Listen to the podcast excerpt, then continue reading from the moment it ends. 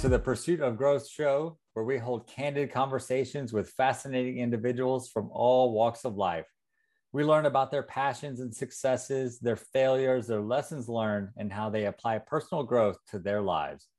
We end all of our conversations with key takeaways that can we can that we can all implement to be to better ourselves. And I'm going to stop right there and start over. That's the oh, first time the ever. First time we've ever had to do that. First time ever.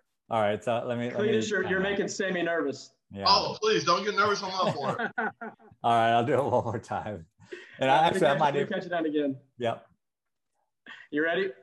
Let's do it. And five, four, three. Welcome to the Pursuit of Growth show, where we hold candid conversations with fascinating individuals from all walks of life. We learn about their passions, their successes and failures, their lessons learned, and how they apply personal growth to their lives.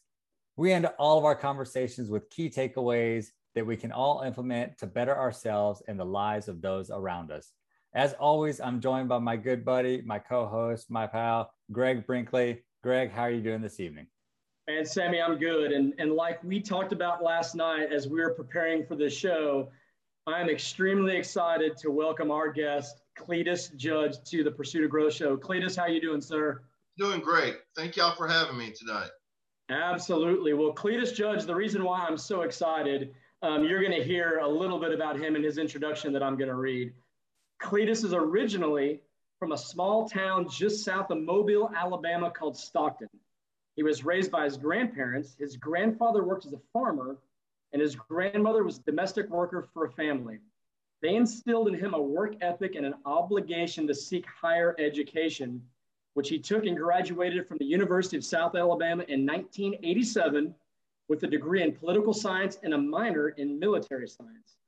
He was commissioned a second lieutenant through the ROTC program while in college, and he also holds an MBA from the University of Dallas he achieved in 2001.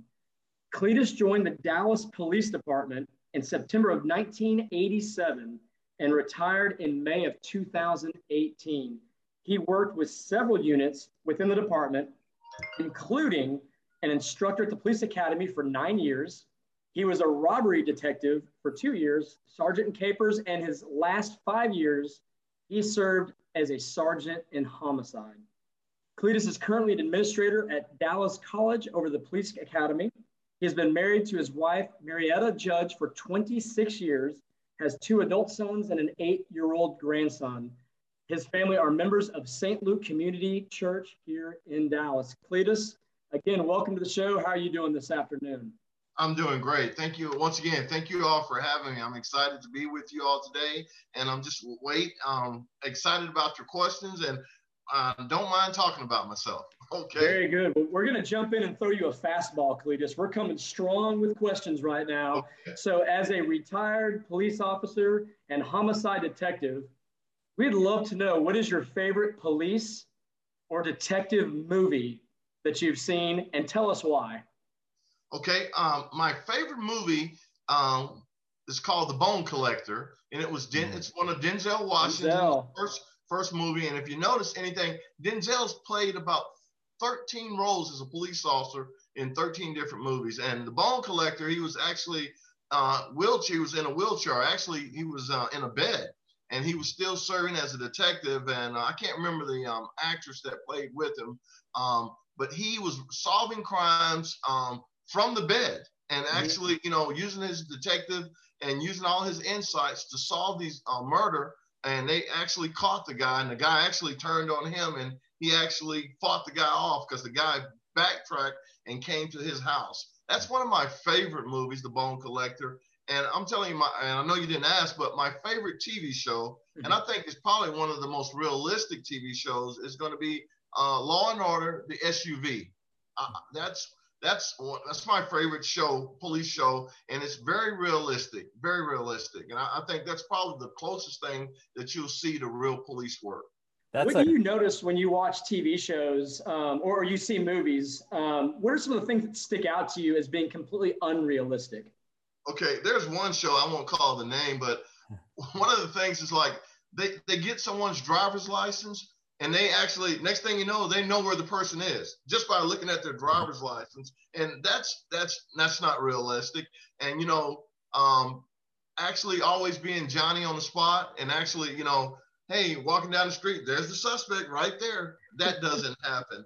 And, and that's you know that's one of the things that i look at from the standpoint of being realistic how things just haphazardly happen and you know but i'll tell you um some of those tv shows are just not you know things just don't happen like that. And a lot of times, a lot of people look at those and they think that, hey, the police can do that. The police can do that. But I will tell you one thing that does help police more than anything is this thing right here, mm-hmm. the cell phone. Have y'all have y'all ever left home without this? Uh, only only by mistake, right? And if yeah. you do, if you do, don't you turn around and go get it? One hundred percent of the time. Okay, guess what? Murders, thieves, and robbers do the same thing. They take this phone with them everywhere they go.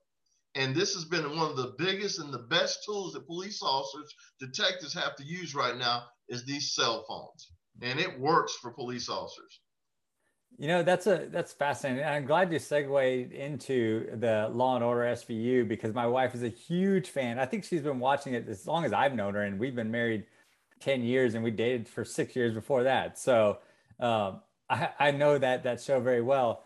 And there's a couple of different shows that we watched in our past. Uh, First 48 was a big one, big yes. detective show. And, and I, I found that one fascinating because it really showed you kind of that day to day ins and outs of the kind of the police work, you know, obviously glamorized a little bit for TV as well. But what is it with police in pop culture? It's something that that we've talked about. Greg and I were trying to to think about too. Is also what is it about? It seems that women are really drawn to those types of shows. What what is it about that?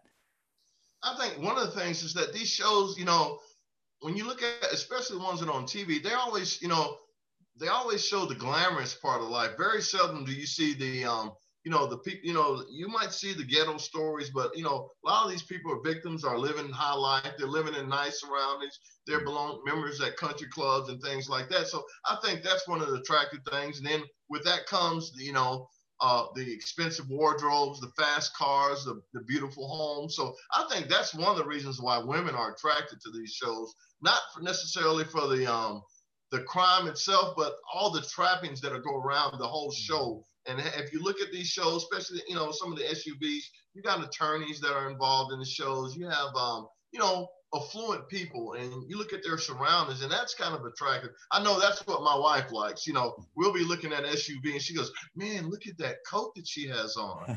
I go, "I didn't notice the coat, baby." You know, but you know, I noticed that about my wife. She especially is very in tune to the um, what the women are wearing the jewelry that they have on, things like that, and, and if their house is decorated beautifully. That's one of the things that she keys in on. And I think that's probably why women are so attracted to these shows. You know, Cletus, a show that ran for decades on Fox was a show called Cops. Mm-hmm. How realistic was that show? You know, it, it was advertised, it was set up as a reality TV type show, did you watch that? And, and just kind of what were your general thoughts when you if and when you saw any of those episodes? I watched it a couple times but i really think a lot of that was orchestrated. Mm-hmm. and i think a lot of things were you know some of those people were actors and are paid to you know and i just didn't think you know to me uh, i'm just going to be honest it made some of the police look like buffoons. And, mm-hmm. and i just I, I was really not a fan of that show because it really didn't do anything for us for police officers, and it just it was very unrealistic. Some of it was funny. Some of the suspects were funny. Things that the cops did were so. Mm-hmm. I thought it was more of a show of entertainment than rather, you know, giving real life, you know, stories about what's going on in the world today. I, I really was not a fan of that show. Well, a, a, couple of rapid fire questions I have for you, Cletus. Sure. One, have you ever been in a car police chase? Yes, I have. Mm. Okay, can, can you can you elaborate on what what that looked like and how it ended? Okay, well I tell you, it was one of the I was um, working in patrol and I was a um, field training officer, which is a, what we call an FTO, which you train rookies. And once we got behind a stolen vehicle, and um, we, I'm not going to tell you about that. That was not funny. I'll tell you about the one that when I was a rookie and I was we were chasing this car. I had a trainer, and this guy was notorious for catching stolen cars. He just had a knack for it. He's retired now. and he would um, you know, we'd be working deep nights when we when deep nights is like 11 to 7 in the morning or 12 to 8. Hmm. And I'd be driving around and this guy would be asleep. I mean, literally sleep. And he just wake up, he goes, and he, he kind of stutter. He goes, turn on that car right there. Turn on that car. And I'd turn on the car. I'd turn, get behind the car. That car would start tra- traveling fast. And the next thing I know, he's put the license plate inside the computer. Car comes back stolen. He, I mean, he actually got, a, he got an award by the Rotary Club in the um in the Pleasant Grove area for catching so many cars. And they actually gave him a um on the weekends he would get a Jaguar from a from a dealership for catching all these cars. And on that particular night, I chased this car, and the driver lost control of this vehicle and ran into a house. Oh my gosh. Nobody was at home.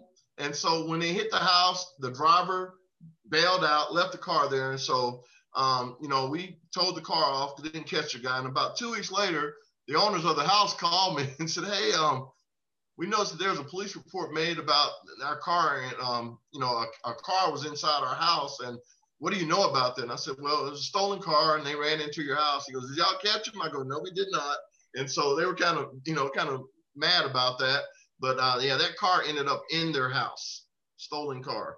So that was when I was a rookie at that time. Jeez. Okay, part two of my rapid questions you know, it, kind of going into pop culture, we see some amazing fist fights and karate kicks and and cops and, and robbers falling over, rolling down hills. Have you ever had like an altercation where you and a suspect had to get after it in some kind of like physical confrontation? Oh yes, and, and one of the things that I, am telling you, man, um, like I, I, told you in the bio, I actually worked at the police academy for nine years as an instructor, and what I taught was de- what we call defensive tactics, and I actually mm-hmm. taught cadets how to fight. And so I love, you know, there's nothing like practicing your craft in real life. So, you know, I, I, love to do stuff. And I, you know, I'd be on the streets and just waiting for somebody to say, Oh, I got something I want to show you or something I want to practice on. And if you ever remember, you notice how you always see police officers doing these moonlighting, you know, what we call moonlighting, working at, uh, I used to work at a lot of clubs. Right. And there is nothing like a drunk that you know and they they won't take no for an answer. They won't take your directions so i used to practice a lot of my stuff at the clubs. And one night we had this guy and um he had um we told him to leave. And he came back to our car and he uh, said why do i have to go? And i said look man you're intoxicated. You need to leave. And then he cursed us and he slammed he slammed the car door to the police car. So i got out of the car and i did what we call an angle kick and the angle kick is when we kick them right on their um on their what we call a common peroneal, which is like the upper thigh area. And I kicked this guy so hard, and um, he fell down. And by the time we called police on duty to come pick him up, took him about an hour to get there, and he was handcuffed. And when the police got there, he was still limping. He still couldn't walk. and I kicked him that hard. I, I never forget that. But I did put him in jail and but he was just uh, uh, intoxicated, would not listen, and just you know, when people are under the influence of alcohol and drugs, man, you their understanding is what we say is bad, bad understanding. Yeah. yeah. Well, Cletus, my third question, and then I'm going to turn it back over to Sammy. So, but I should also probably preference you're sitting down, but when you yeah. stand up, you you are a big man. So I imagine a, a kick from you probably uh, definitely will leave a mark for several days, if not weeks or months. Well, I can yeah. say this my, one my, thing real quick is that I that is my number one takeaway from this show already is learn the angle kick. I'm, right. I'm going to research that. Yeah. I love it. Well, my, my third question for you, uh, Cletus, is if they made a cop movie about you and you got to pick your buddy, what actor would you pick to be like your buddy cop? Oh man, I'm telling you, um, man, who would I pick? I, I tell you, if uh, I would pick Denzel, man. Yeah. I would pick Denzel Washington, man. He's so cool. You know, oh, he's, yeah. cool, he's just a cool guy, man. I, I like all his movies. He's stuff. actually my favorite actor um, yeah. of all time. I just, there's, yeah. it's just perfect. Yeah. yeah he's so, a cool guy. So in, in saying with that, you know, we've been having a lot of fun with these with these police and pop culture questions. So I, had a burning question that I had to ask you. So, uh, and, and pardon my French, uh, I will I will use one one piece of, of uh, language that may get us censored. But in the movie Lethal Weapon, mm-hmm. Uh, you know, Danny Glover's character was was you know kind of the older the elder statesman, let's just say, right? Yes. And and his famous line was, "I'm getting too old for this shit." Yeah. But yes. the thing about it was, in that movie, he was 40 years old, and so yeah. I'm 40 years old. And, and so I was just wondering, did you ever have a moment when you realized that you were getting too old for this shit? oh yes, yes. And it was not. Uh, it was when I was chasing somebody, you know, in the woods, and I was just wore out, man. And I, and I, I don't, I probably actually said I'm getting too old for this, but you know, it's just actually chasing these, you know, some young kids through the woods, and I realized, I go, if I don't catch these people quick, I mean, like in two or three minutes, it's I'm done. I'm just done. And that's when I said I needed to go get on the desk somewhere, mm. and that's when I, you know, went to the um, because I stayed at the police academy for about nine years.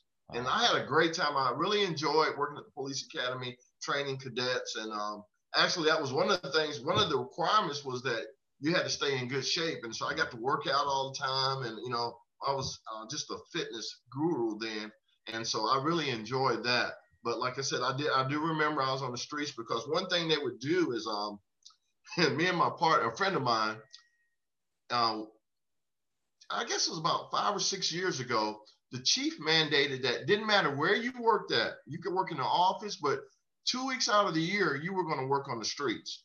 Mm-hmm. And so one day, me, me and my part, me, me, and an old friend of mine, we we chose to go work on the streets together, and we were in Oak Cliff, and we um it was early Sunday morning, and we got a call about a um, female that was in, uh, high on drugs, and we like, man, we can handle this. It was seven o'clock in the morning, we, we just had our coffee and we go to this house and we go we go here and the, the grandmother meets us at the door and she tells us my granddaughter's she's on something. She's on that whack what she said and she's high and so um, she won't do what we ask her to do. So she came out the door and she was naked. I mean completely naked and sweating profusely. And so me and my partner we were trying to gather her and put handcuffs and it was she was just slipping through our hands. And I was like, and so another uh, element showed up and two more officers, and we finally got on the ground. And I looked over at my friend, and we were just sweating. And We were like, we got to get out of here. And it was like, we were talking about quitting, but like, I'm so glad we don't have to do this, you know, stay in patrol. But I, I never forget that. That girl wore us out. She's about 25 years old, but we could not get hands on her. She was just sweating and just slippery, you know. That was funny. Oh man, those Gosh. are great stories. Well, well, Cletus, one of the things that Sammy and I wanted to talk to you a little bit about, and we we mentioned this when we introduced you, was was growing up in South Alabama, mm-hmm. and you grew up with your grandparents. We'd yes. love to hear a little bit about that experience and and really what you learned from your grandparents, the the the, the disciplines, just the mindset, the things they taught you, and and really what led you into um, you know, your, your college and the degree you chose? Okay. Well, actually, like I said, my grandparents raised me. My mom was a single mother, and we lived in, uh, I guess, um, I, I, was born in Alabama, but my mom moved to Newark, New Jersey, and mm-hmm. she about I was about eight or nine years old, and we were having a really tough time in New Jersey, and we were, you know, living really bad. We lived in a brownstone. My, my mom had a job, single mom, three kids, and we were just living really bad. We were struggling. Mm-hmm. And I never forget that my grandfather and my uncle showed up one day with a U-Haul and they packed us up and they took us back to Alabama. And so that's how I, you know, met my grandparents and we lived with them. And my grandfather was a hardworking man, very hard. He worked for some farmers. We didn't own, we, we had a little farm of our own where we grew fruits and vegetables for our own consumption, and uh, we sold watermelons. But my grandfather worked for some more people, and they, I mean, I never forget that he worked six days a week, hmm. and and only on Saturdays he worked from six. He would come. He would work in the evening, for, uh, going in, in the morning at six a.m. and he would come home about six thirty at night, and he worked like that every day. To I mean, he worked like that until he was about 75 years old. And uh, I, I never forget that he on Saturdays he would only work a half a day. He would work from like six to 12 and that would be the day that we'd um, go to town and do our shopping for groceries and stuff like that. My grandmother worked for a family, and she was a domestic. And I don't know if you ever seen the movie The Help. You all remember that mm-hmm. movie? I do remember that movie. Yes. Yeah. And that movie reminds me of my grandmother and how she'd worked. But she worked for a very nice family. I'll never forget these people. They were very nice to us. And um, she actually worked for the man and his wife. They had children, but the, the guy was an attorney his wife died at an early age, and my mm. grandmother practically raised that man's kids. Mm. I mean, she she raised those kids, and so the the mother it was a um, daughter and a young man, and because the, the the lawyer didn't have anybody else, so you know my grandmother was their mother, and so she spent a lot of time with that family. And when he died, and the young lady she became an adult, and you know she went off to college, she came back, she married, and my grandmother continued to work for her. Mm. And so these people were very nice to us. And I never forget the last thing was that they were gauzes. And um, even like when my grandmother, I never forget this, when my grandmother passed and we were at the funeral, I had a lot of cousins come and they go, um, who are all these white people? And, and we at the funeral and they go, I go, that's grandma, that's grandma's other family. And yeah, they, and, wow. and, and they literally were her other family because she raised them. And um, you know we developed a, a, very good relationship with them. And um, you know very nice people. And they treated my grandmother like you know they, they really loved her and they treated her very nice. But my grandparents were really big on education. And we really i spent a lot of time at church on you know every sunday we were at church and everything. But they really you know install instilled in me that hey if you want to change your surroundings if you want to change the way you live you're going to have to get an education. So I was pretty smart in high school, and actually, I started college when I was 17. I graduated. I, I was still in high school, and um, I enrolled in college and uh, at a junior college before I graduated. And I left there, and I went to the University of South Alabama, and I, you know, stayed there. And um, I was just, I really didn't know. I, I actually enrolled uh, when I started. I was a biology major, and I really, okay. you know, I really enjoyed biology and chemistry, and um, I didn't know what I wanted to do, but I knew I like you know the sciences. But I could not pass differential equations, and I keep I kept struggling. I took that class three times and couldn't pass, and so I went over to my um, uh, advisor and said, "Hey man, uh, I see some people that came here with me that are gone." and you know they started college for me so i said i need to get out of here so i changed my major to political science and um, I, you know, graduated. Also, uh, when I was a um, junior, I enrolled in ROTC. And I'm gonna tell you why I got in ROTC because it was extra money. And they said if okay. you know, for if you're enrolled in ROTC, you get a hundred dollar stipend from the government. And I was also they, they had this thing they call the SMP program where you could be in the reserves at the same time, and I would be an officer. So I got money from there, and that's the only reason why I got it in the ROTC. and then I didn't realize uh, when I when I graduated, uh, they said, "Hey, um, you got to serve some time in the reserves. You got to do six years in the reserves mm-hmm. uh, when you graduate from college." So I ended up doing 16 years in the reserves, okay. wow. and so um, I uh, I did not retire. I got 20 years. I uh, did not. Re- I, I, got 16 years, but I didn't retire. But that's how I got in the military. And one of the things that um, just to go back a little bit, but um, we were. Uh, I met my father when I was a senior in college. I met my dad, wow. Hmm. and so um, and I really didn't know the story about behind my um, my mother and my father, and I, I found it out later. And my father was not a bad guy, but what happened was my father had got my mother pregnant at an early age, and my grandfather, who was loved his daughter, practically ran my father off, mm-hmm. and just told him, said, "Hey, we don't need you. I don't need you to do anything."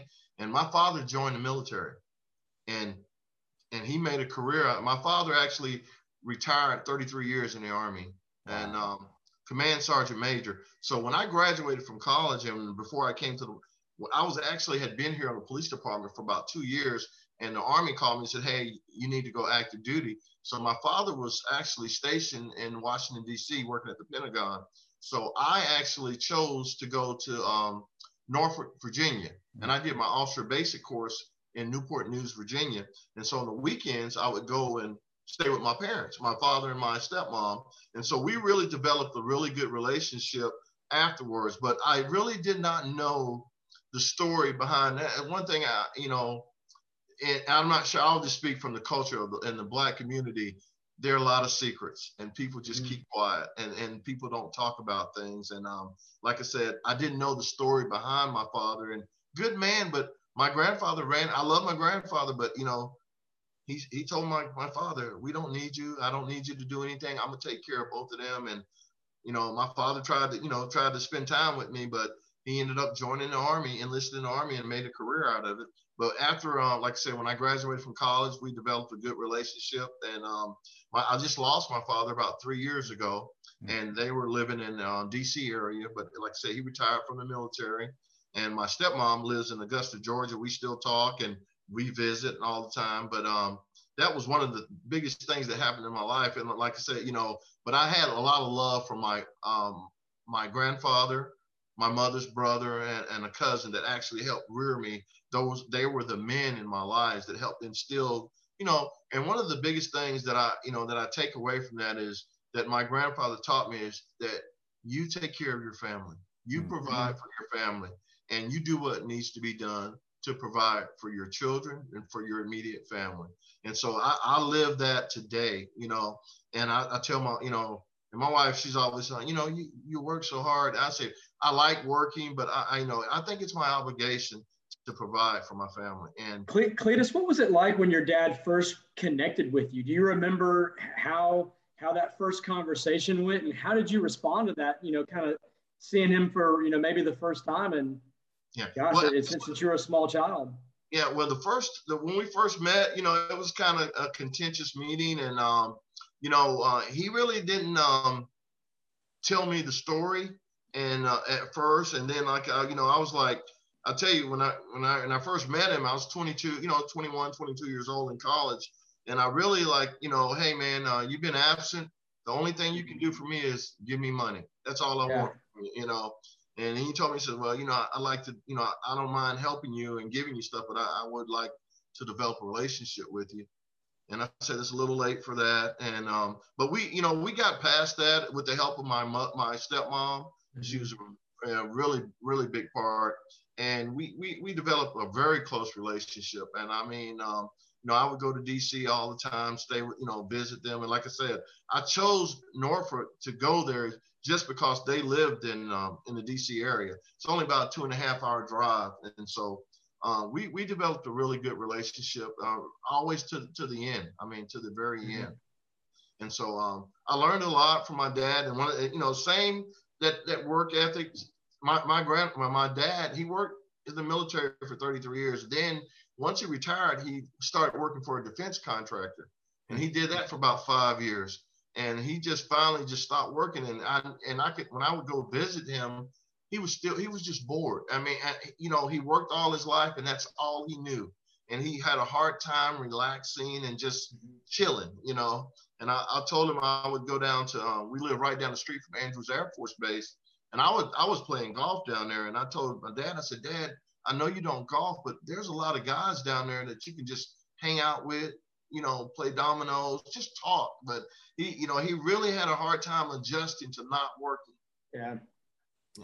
It, it sounds like you're kind of cut from that same cloth with the from the genetic standpoint, uh, being that you know you you like to stay active and, and, yes. and you said you don't you you enjoy work, and I think that's something that the three of us shares.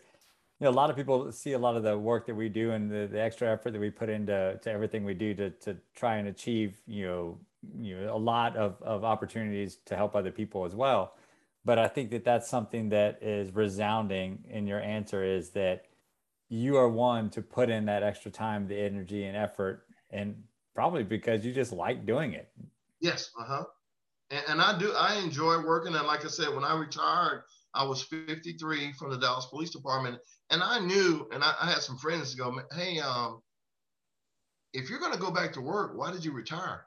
Mm-hmm. And I said, "Well." I wanted to retire from the police department because I knew that there was something else that I can do. and I wanted to explore. You know, I didn't like I always tell people, I don't want on my tombstone police officer. That's it. You know, he mm-hmm. never did anything else. But that's why when I um and actually my first when I first retired, I actually worked for Congresswoman Eddie Bernice Johnson for about 6 mm-hmm. months. Mm-hmm. I was an aide to her. I worked for her for about six months, and then a friend from my church called me about the job at um at Eastfield College, and it's it was really you know I'm I'm really I'm tied to police training, but I'm really, you know, I'm not a police officer. I mean, I'm still a certified peace officer, but um, you know, I don't wear a uniform or anything like that. But this still is training that I'm involved in, and I have, and I also got the opportunity to put some of my management skills that I in when I was in graduate school. You know, some of those things I got an opportunity to put in use. And so, you know, being a you know an administrator at the college level, and so I'm very happy with what I'm doing right now, and I, I tell people all the time, um, retirement is overrated. Mm-hmm. You know, people think, you know, people think, oh, I just can't wait till I retire. I go, it's not what you think. It's not what you think. You know, especially you know, person. You know, I'm I'm 43 and, and and probably a long ways away from you know what most people would consider retirement.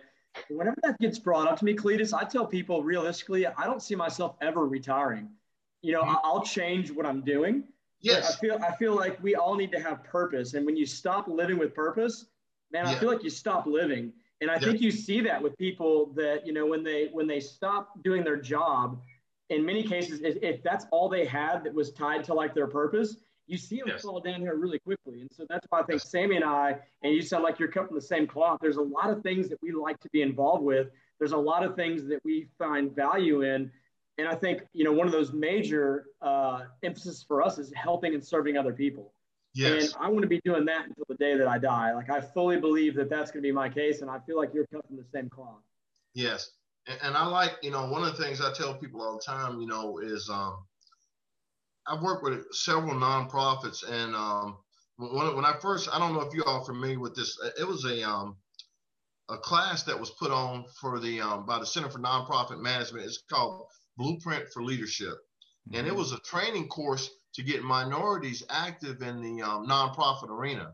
And it was um, started by uh, uh, the late Dr. Wright Lassiter. Used to be the chancellor for DCCD, also a big proponent for the Center for Nonprofit Management. But he started this program to get minorities invested and engaged into the nonprofit arena. And actually, it was board training. And once you graduated from the program, they actually put you on on a board, you know, within the Metroplex. I was um I worked with the Youth Village. It's called Youth Village of Dallas. I worked with them for a while, and one of the one of the big offsprings or offshoots of that, and what you hear all the time, is Cafe Momentum. Mm-hmm. That, Absolutely. That guy, Chad Houser, was on the board with me over at the Youth Village, and he took um, Cafe Momentum and just ran with it. Mm-hmm. But you know, we were working with young guys that were incarcerated for minor offenses and things like that. So, you know, be, coming from the police department and working on the police department, I could see that, you know, those things started early in people's lives, getting in trouble. So that's how I got hooked up with that, with the, um, and then I went to another um, nonprofit called Open Doors Foundation, and that was started by uh, another guy. And actually, he was the um, manager, or he was the uh, manager for um, Emmitt Smith and he mm-hmm. started that foundation. It's called Open Doors Foundation, working with the underserved community. I, I worked with him for a couple of years, and then I became the president of the Black Police Association, and mm-hmm. we have an outreach of nonprofits, and that's how I actually met Greg mm-hmm. back at the coffee with coffee with cops, or and y'all had a program down there, and we and that's mm-hmm. how I met and got involved with the Volvo alcohol. And and like I tell people all the time, and I you know, you know, I've been blessed. I live a nice life and it's not a, it's not of my own doing. And mm-hmm. and I've been blessed, and, and and I have to pay this back and pay it forward, and to help people that are that live and that people that are in need of help. And you know, I always tell people the people that we can make the greatest impact on is young people. Mm-hmm. And it seems like it has to get younger and younger, but I, I want to do my part. And um, you know, Muhammad Ali. I don't know if you ever saw this movie, and um, Muhammad Ali was in this movie, and um, he was going around passing out Bibles. Champ, you know, this is a champ making all this money. And some guy, he picked up a guy, and the guy said, Look, I'll, I'll do it for you. And he goes, Muhammad, like, no, I got to do this because I'm trying to get to heaven. he says, I, I want to do the work myself. And so we we all are, you know, uh, obligated. And I know some people say, good, you know, your good deeds will not get you into heaven, but um, that that won't keep me out. I guarantee you. I uh, wanna, I wanna, Go ahead, Sammy. I was going to say, I want to, there's one part that I want to pick up on a little bit because I think it's going to tie into the next kind of lump of questions that we've been talking about. But throughout your origin story, you talked about the hard work, you talked about the education. So I want we can touch a little bit more about the education side. But what was it about becoming a police officer? Like, did, did you have an aspiration? Was it something that was a calling? Like, how did you jump into that line of duty there when it's when it's you know we'll get into this a little bit later too, but when it seems to be like a, a tumultuous at times type of profession? Well, well, you know, it's kind of funny that you asked that because when I was in college and when I was graduating, I had no idea in my mind of being a police officer. Never thought about it. But I'm gonna tell you what happened when um, when I graduated. The Army had sent me to um, Fort Riley, Kansas. I graduated. I got my commission down there. I got pinned. My father actually flew down. He was on active duty. Flew down and actually pinned my bar on me when I got commissioned at Fort Riley, Kansas. So I went back to Alabama. I was sitting there and um, waiting to get to see if the military was going to give me active duty. And I don't know if you know about um, ROTC. There's a small percentage of people that come from the colleges that go to active duty. The majority of the people that are on active duty as officers come from the military academies, West Point and all those places. So they give a larger portion goes to West Point, smaller portion goes, and you think about all the colleges all over the United States that have ROTC programs. Mm-hmm. It's very hard to get active duty. So I was hoping and praying to get active duty because I didn't have anything else to do. And so um, I was sitting home in the summer. I was sitting at my grandparents' house, not doing anything, you know. And um, one of my friends, my fraternity brothers that I went to college with at, at Alabama, at South Alabama, called me and said, "Hey man, what are you doing?" I go, "Nothing." And he said, um, "Why don't you come out here?" He was on the police department. He had been on a police officer about three years in Dallas. He says, "Why don't you come out here, man, and get on the police department?" I go, "Man, I don't think I'll be no police." He goes, "Look, man, what are you doing?" I said, "Nothing." And he said, "Well, why don't you come out here?" He says, "You can stay with me and my wife, and um, till you get on your feet, and we'll take care of you." And so I got on a plane and um, did all my um, testing and everything, and they accepted me. And I never forget the first day I came to Dallas in 1987. I don't know if you all remember, but it was the hottest it had ever been in Texas. And I stepped off the plane. I was so excited about getting to Dallas, and I go, I'm, I'm gonna, you know, get it. I'm gonna go do this. I'm gonna go see this. Gonna see this. And I could actually see the heat vibrations when I stepped off the plane. It was so hot, and I didn't go anywhere. I didn't go in and do anything. But I went through the testing and I got accepted. I was in uh, 1987, class 204. I never forget it. And it was about, I think, about 45 people in my class. And um, that's how I became a police officer. And then when I when I did that, I go, I'm only going to do this for five years, and then I'm going to do something else. Five years turned into 10, 10 turned into 20, and it finally hit 30 years and eight months. I finally retired. So uh, that's how I became a police officer. Never had a um, inkling about becoming a police officer. Never. Wow.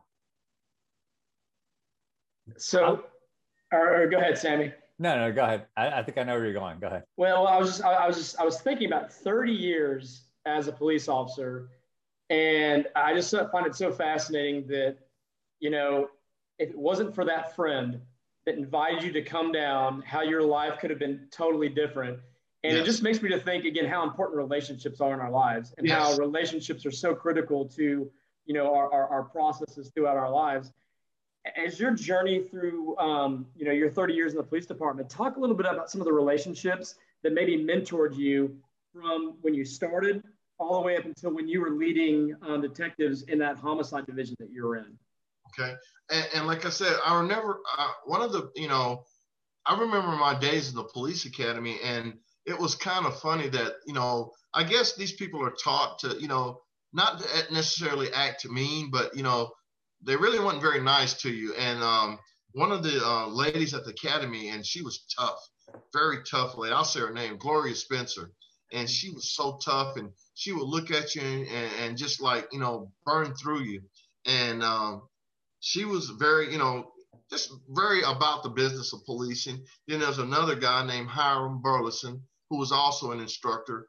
Um, very articulate man, very um, in charge, just knew a lot about policing. And it was kind of funny that when they were they were my instructors in the academy, and then once I did my time on the streets, I think I did about maybe 10 years. I graduated in 87.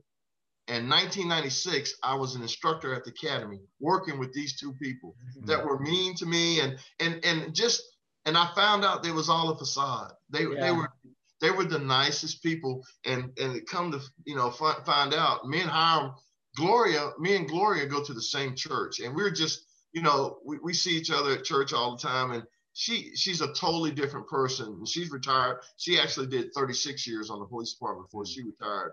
But you know, those were some of the people that made the greatest impact on me as those initial trainers that I saw. And then like um, you know, I had a lot of dealings with her and another guy that was very articulate and um, was the president of the union. Actually, was one of the guys that started the the um, Black Police Association. It was initially the Texas Peace Officer Association. It was Preston Gilstrap and Preston was just uh, just a very intelligent, articulate man.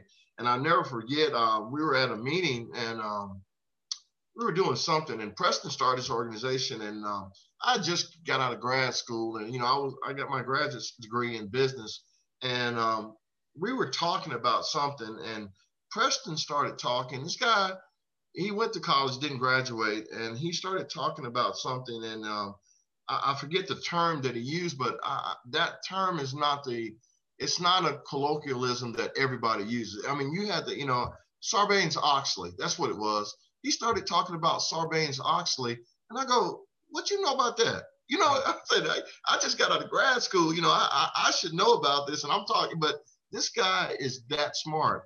And we had gotten, I mean, Sarbanes Oxley, that's not a yeah, term. I, that, what is that? I don't know oh. either. well, I'm like, I don't know what that is.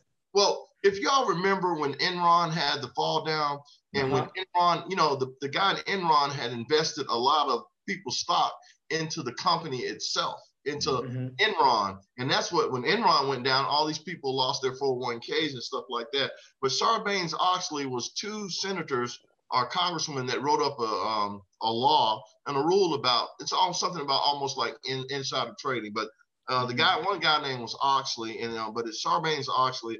But this guy shouldn't have been talking about it because I was shocked that he, that he knew something about it. And just to show you how smart he is, we had got involved in some litigation and and the police association, and um, Preston had written a um, a brief, and um, we gave it to the attorneys and a, and a big uh, uh, a big firm.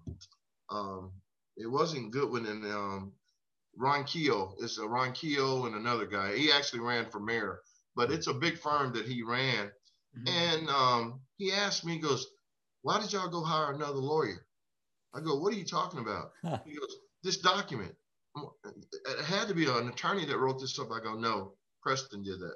The guy is that sharp. Wow. I mean, he's a journeyman, but he was one of the guys that made a very impact. Actually, he um he was the president. He, you know, he started the police union and then he um he groomed me, and I actually ran the police union. The the uh, for for six years, I was the president of the police association, and uh, helped me a lot. Made a great impact on me, and like I said, a lot of police officers, and like I said, my friend, the guy that called me to come to Dallas, uh, John Childs, and John, we are all fraternity brothers. His brother is also a Dallas police officer, and so we all went to college. His brother was my platoon sergeant at the um, when I was in college at ROTC. So we're very close. We all, you know, stay, we live pretty close together now. But John Childs, John uh, retired about two years ago, and um, we're very close. Still see each other. We just had his mother's 87th birthday just two weeks ago. But there are a lot of people that made a lot of impact. I actually met my wife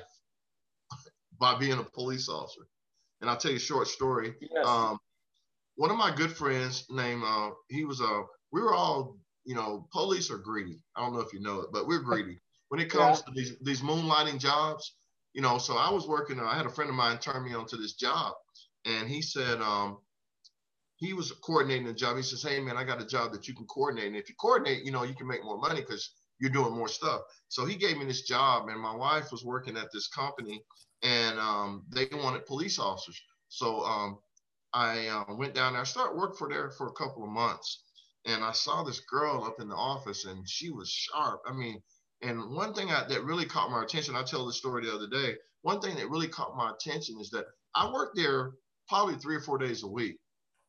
And I never saw this lady with the same clothes on twice. I never, she had, I mean, just immaculate dresser, spiffy business suits, high heels, and just immaculate every day. Every I never saw her with the same clothes on. Never. And then I married her and we she has every closet in this house. And I know I now I understand why she never wears the same thing because she has every closet in the house that we have now. And she still wears different clothes every day, and she never wears the same thing twice. I, I, met I met my wife as a police officer, and uh, I never forget. Um, the things that just um, our first date was at the um, La Madeleine at the Galleria. Okay. And then our second date was at the mine. You remember the mine right there off of um, Stemmons and Oak Lawn? The, used to be up there on top of the hill. So I know the hill you're talking about. I've heard yeah. of the place, but I've never been to that. I think yeah. that was already shut down by the time I got up here. Yeah, it was called the Mine. We ate there. I had, I mean, my mind, my memory is impeccable. I had beer battered shrimp that night. Wow. and so that was my my when I, I, met my wife by being a police officer. We've been married 26 years now, and um, like I said, the police department has been, as they say, very very good to me. Yes. yeah.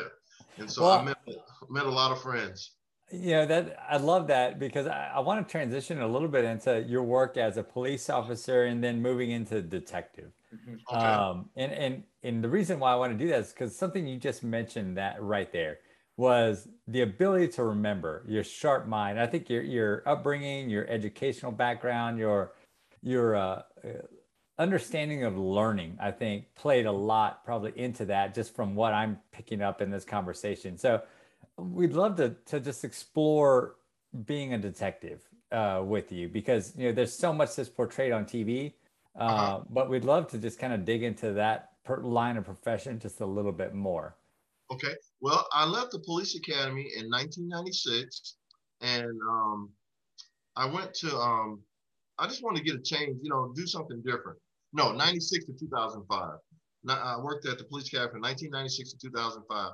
2005, I um, interviewed to be a detective in the robbery unit, and um, I worked downtown. And actually, the the robbery units are investigating units used to be at each station, but then they said they wanted to centralize it because you know if you had like a serial robber, you know if they were robbing over here in Oak Cliff, and you know so they they brought everything downtown. So I stayed downtown and um, as a robbery detective, and I, I, I got trained by a guy, and it was just ironic.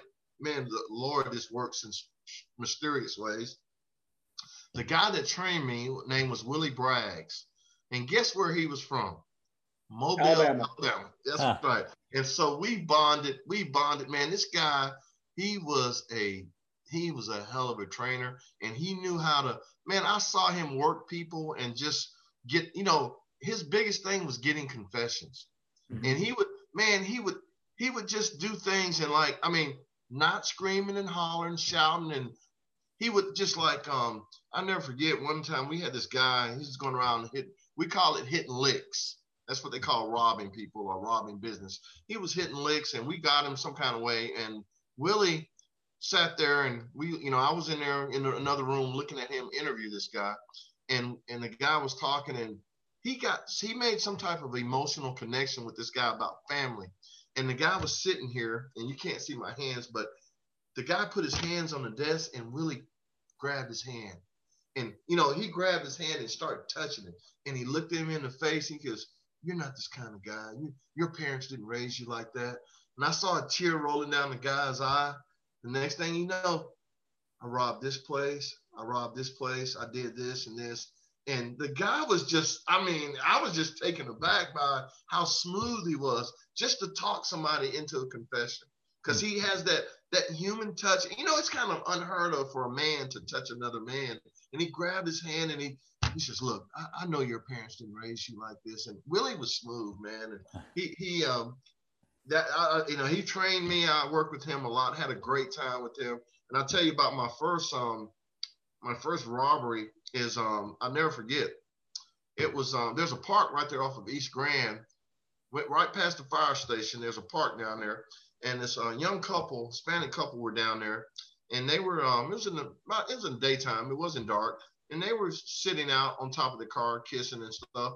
Guy comes by there, pulls a gun out, and um, pulls a gun on them and makes them give them their money. And so he actually pulled them out of the car, and they they didn't speak English that good, and so the guy said, um, got him out of the car and said, "Sit right here," and he smacked his hand twice on the car, and so um, you know they couldn't give me a description. Um, you know, they, people looking at the barrel of a gun not going to give you a good description, right? But they told me that he put his hand on that car. So I called PS, which is physical evidence section. They came down, dusted the car, got his handprint, fingerprints on the car, immediately. Wow. Uh, this is my first caller. I went into the computer. I, you know, after they gave me the match with the fingerprints, found the guy, made a lineup, said, "Show me." You know, I showed him. I gave him a five five person line, six six people lineup. Said, "Hey, pick the guy out." Said, "Right there is him." Then I went and got his name. He'd been pawning stuff at the pawn shop. Got his address. Hunt him down, man. That was my first caller as a as a detective. And, he, I always remember because he said, sit right here. He made him get out of the car and he smacked the car. So if it wasn't for dumb crooks, we wouldn't catch him. yeah, I, I was going to ask you about that. So you, you, mentioned earlier about how, in terms of homicides, you know, this cell phone is one of the greatest tools now. Yes. In terms of, of your work in the robbery division, what were some of the initial things when you would come onto a scene? You would, I mean, obviously you're talking to, you know, the victim and you're trying to analyze what's going on, but what are the things you're looking for? What are the things you're asking? To try to be able to figure out where you go in terms of your direction? First thing for, for robberies of a business, we're looking for videos. And, and you'd be surprised how many people have video cameras that are faking it. They, they got the cameras not hooked up to nothing.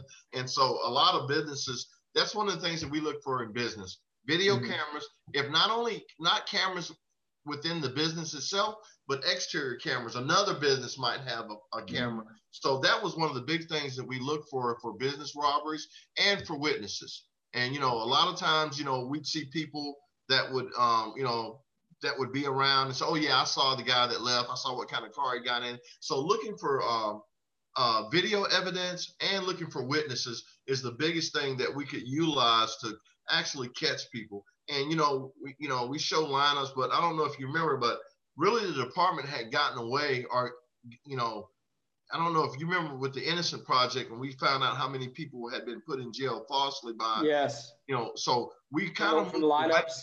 yeah from bad yeah. lineups. So now it's a combination of everything. We need physical evidence and we you know a lineup and a confession and a witness. So we just don't solely lie, rely on um, witness or a line, a person picking a person out of a lineup.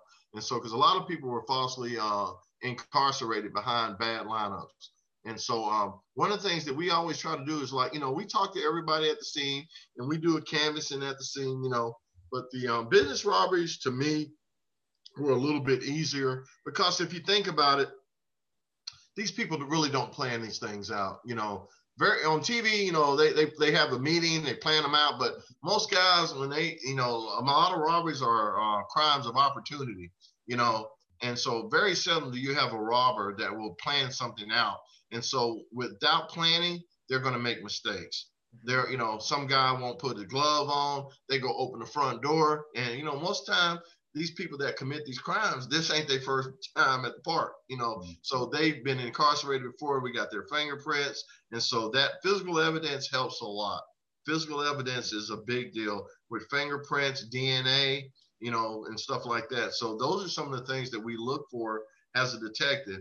And like I said, always looking for witnesses to get you know, somebody, to, you know, to tell something. When I was in college, my uh, my uh, townhome was robbed And uh-huh. when the detective was there, it was interesting because two things that he did that I just blew me away was one, he went through the cushions of our couch. He uh-huh. said, You would be surprised how many times we found a wallet from someone sitting down and it falling out. The next uh-huh. thing he did, he went into our refrigerator and did fingerprints on some of the items that were in the refrigerator. He said, uh-huh. You'd be uh-huh. surprised how often they'll grab something and take a drink and yeah. put it back in. Oh, yeah. Mm-hmm. People, and I've seen people eat at people's houses and just you know do all the kind of stuff you know? And so but working the business robberies and you know I, I did business robberies and individual robberies. And so one thing about the individual robberies you know a lot of people when they're looking down the barrel of a gun they're not paying too much attention to they can't they can tell you how many grooves are in the barrel but they're not going to tell you what the person looked like that was holding the gun. And yeah. so i really liked the business robberies. And so that was one of one of the um, things that i enjoyed the most and robbery, you know, doing investigations and man, and you know, we were a little bit um I'll tell you, like all the guys in our unit, man, you know, I, I consider myself a spiffy dresser. And so that was another thing. You know, you work in you if you're working in investigations, you got to be sharp, man. Yeah. You know, and you know, nice clothes. And, and it's kind of funny. We'd come to work and we have guys that they open up your lapel jacket to see who made it. You know, like, mm. oh, uh, is that Dolce and Gabbana? Or, you know, so, hey man, I like, you know, it's not like the TV shows with the guy with the tweed jacket, with the old tweed jacket and the shoulder pads on it. You know, yeah. we were very, we were very conscious about our wear. You know, and starch shirts and you know, very nice clothing. It was, uh, you know, we had some detectives that didn't care that much about it, and uh, but some of them, you know, very conscious about the way they look. That's interesting. So, so why is that? Like, what's why is that such a, a culture? Because you see that in the in the TV shows as well, like it, yeah. sharp dresser for the most part, right? Yeah, and I think I think TV has something to do with it, but you mm-hmm. know, it just it, it's just it gives an air of competence not only to you but to the people that you're dealing with when they see when you don't look like an excuse me when you don't look like a dirtbag, you know when right.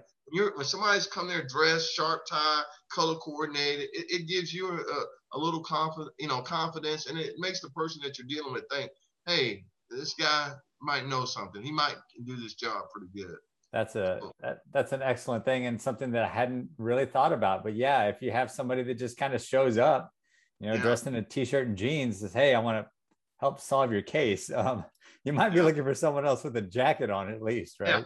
Yeah, yeah. yeah. When we we would, I mean, people were very conscious, and I, I never forget, man. I actually, my last couple of years, and people would always tease me because I actually had a lady that would come to my office and um, you know, measure me for my shirt. I had my shirts custom made, and so and I, I actually turned her on to a couple of detectives, and people go, "What's this lady? She's not a police officer, but she come up there and fit everybody for their shirts and everything." Cause I got my my arms are pretty long, so I don't buy off the rack, you know. Mm-hmm. So you know, you get to actually pick out your material. You got to pick out what kind of collar you want, mm-hmm. and you know, then I was really in the. I had always wear you know cufflinks and stuff, but we were really man. We had a couple of detectives that were using my lady, and she was, but she was really good, man. She made a lot of money off of us too. You know?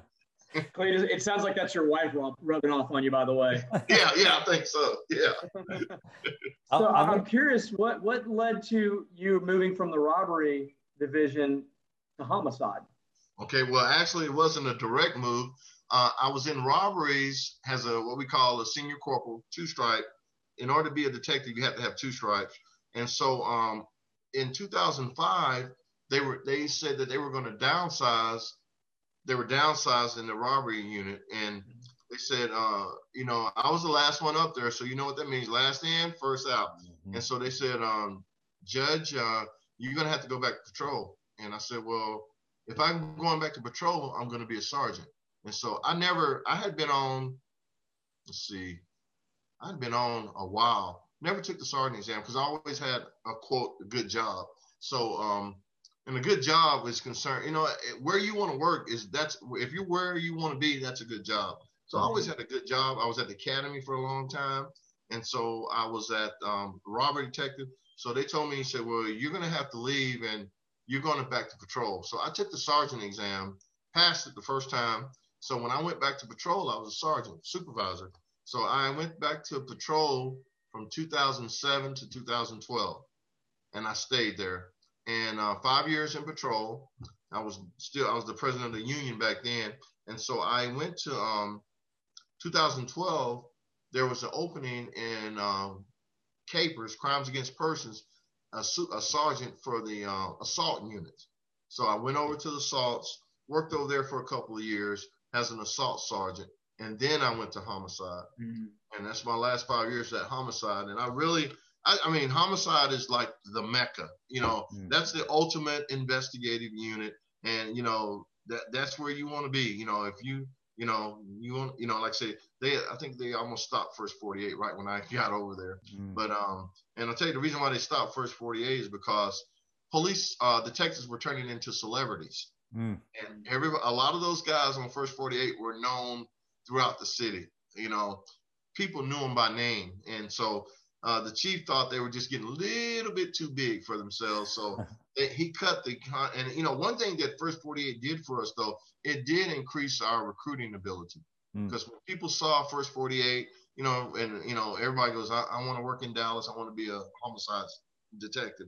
So um, my, my last five years, I went to homicide as a sergeant, enjoyed it, and I know that sounds kind of morbid, but you know, um, and one of the things that we, you know, we would always say, no one has the right to take someone else's life. No one has that right. I don't care what kind of person they are, what they were doing, unless it's self-defense. But and so we, uh, as a detective, and I was not a detective, I was a sergeant, but I supervised the detectives. But you know, we thought or we think as it's our duty to catch these people, mm-hmm. and and and they think they're smarter than we are, and they think they're going to get away with it. But a lot of times, and one thing, is, you know, the last year that I was in homicide, uh, Dallas had 168 murders. I think I responded to about half of those, probably wow. 80 murders. And so, but one of the, you know, I always tell people that, you know, no one has the right to take someone else's life. And so we, we, uh, but people, they don't publicize the fact that, you know, they, they'll tell you that the murder rate was high in Dallas, but a lot of those murders are solved. I'm talking about 60 to 70% of the murders are solved in Dallas. They don't talk about that, you know. And another thing is, I tell people all the time, you know, murder is a crime of opportunity. You know, there's no way that police officers can stop people from murdering folks. Mm-hmm. People do murders when they want to. And if the police was around, they wouldn't do it. Mm-hmm. So, you know, it was kind of a bad um, metric to measure the effectiveness of a police chief by the murder rate because it's something that police can't control. If you remember the movie, um, what was it? Tom Cruise and the um, when they were actually catching people before they do the crime. Oh, my Minority Report. Yeah, yeah, that ain't real.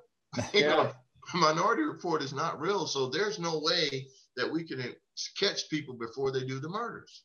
And so, murder is a crime. Now, if we have a serial murder, then we can catch that guy. You know, we can we can hunt him down, but you know, there the possibility of you know a lot of the murders in Dallas are random murders. Are there murders of people that know each other? A lot of it involve, you know, involve the drug trade, things like that. So, you know, one of the, one things I, I didn't like that they did to Chief Hall was, you know, they used the metric of murder. The murder count has a bad mark on her, and really, no police chief can control the murders in their mm-hmm. city. You know, because if people want to murder someone, they do it. Hmm. They do it when it's good for them, when it's convenient for them. Not, you know, if the police around, they're not going to do it. But I, would like to tell you about one of the, um, you know, the, the last murder that I worked or that I was in conjunction with was Kendra Hatcher. And uh, she was a dentist that lived downtown in Dallas, mm-hmm. and a young dentist that lived downtown, and a uh, very pretty, attractive young lady. And um, she got murdered uh, and it was like a murder for hire deal. Very involved. It, it, I mean, I guarantee you probably see a movie in a couple years about it. Cletus, um, was was was this the, the case where she was she was actually killed in a parking garage? Is that correct? That is correct. That is correct. Mm-hmm. She was um actually um came home. She was dating a guy that was a dermatologist. Mm-hmm. He was playing around with a um dental hygienist. He was dating both of them. Now, the dental hygienist, uh, he was helping her out financially, paying some bills for her. And he had told her, I guess he had, you know, he had finally decided that he was going to settle down with the, um, with the dentist. And um, she, the dental hygienist, was not ready to accept that. And she actually had her friend, a female friend, go and hire somebody to kill her. Mm. And it, it, was just ridiculous. And so I never forgot. I was down there at that day at the uh, hotel, uh, not the hotel, but at the um, apartment complex and uh, in the parking garage. And the way we caught the, the initial lady was that um, we kept watching the video of cars, all the cars that were going out right after the murder. And mm-hmm. it was that um, we got a license plate of a Jeep. And the Jeep was actually um, owned by a guy that um, we put the Jeep on TV and uh, has a newscast and said, anybody know anything about this Jeep? The guy that owned the Jeep said, hey, that's my Jeep, but I, I didn't have the car. And he said, well, you need to come down here. So we brought him down there. He came down and said, look, I own a auto, automobile repair shop. I had somebody come in. I'm fixing on their car. I let them have this particular Jeep and let them use it, you know, while I was working wow. on the car. Hmm. So he told us who he gave it to. So we pulled that girl down there. We went and got her, pulled her down to the office, and she would initially she she was tough. She wouldn't give up anything for a while, and then we started um, reminding her that she's got a young kid, and if she, you know, it depends on how she works this case whether she'll get to see this kid ever in her life or wow. never. And so when we reminded her of that, she accepted and she took responsibility, and then she told us, "Hey, I hired this guy." She told us the guy that she hired went and tracked him down. He admitted, yeah, she gave me some money and some dope to kill this lady. Wow. And then they then they all turned on the lady, the dental hygienist. And I mean, they told us that hey, we didn't do this on our own. We were told by this lady that she's the one that paid us to do this. So she had ran to Mexico, and we I think there was a fifty thousand dollar reward out for her. We had, hadn't seen her in about three or four weeks, and finally someone um, from Mexico called us and said um, she's down here, and and so uh, one of the things that Mexico uh, in Mexico, if they extradite somebody back to the United States, we cannot um, they cannot get the death penalty. We can only incarcerate them for life. That's an agreement that we have with Mexico or that Mexico has with us. And so we extradited back back her. She's in prison for the rest of her life and the guy that killed her. Uh, I'm not sure what the other lady got, but that was the um, last murder that I worked. And one of the things I, I tell you, you know, I, it was just not funny, but um, that I went to both of these ladies' houses. I went to the dental hygienist house and to the um, to dentist house, and they were totally polar opposite people. I mean, mm. not not alike. The dental the dentist was very health conscious uh, had a lot of vitamins. Uh, you know, when we go in people's houses, we go through everything, and you know, just closet very neat, very nice. She had all these different kind of waters in her refrigerator. I never forget that. A lot of vitamins and water all over the counter, and just very neat and nice. And then I went to the the other lady's house and just nasty. Mm. And I, I, I, you know, total polar opposites. And I just couldn't. I, I just didn't see what this guy, this dermatologist, you know, what he saw in this other lady. But he, I mean, that was like, and he was real callous. He, I mean, when um, only thing he kind of asked us about, uh, he wanted to know when could he get his passport because his passport mm. was at the dentist's house. Mm. And, you know, but she was a very nice lady. She did a lot of um, dental work for um, pro bono for you know underserved communities too. Mm-hmm. So I remember yeah. that case. Yeah, yeah. it was it's quite publicized uh, yes. quite a uh-huh. bit.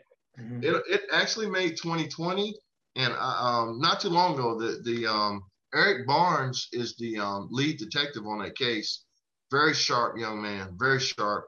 He did a good job on that case, and um, I guarantee, I, I not guarantee, but I, I, foresee a movie about her in a couple years. Yeah, and Cletus said that that case ringed uh, or ranked really close to me because it actually occurred less than three blocks away from where I live.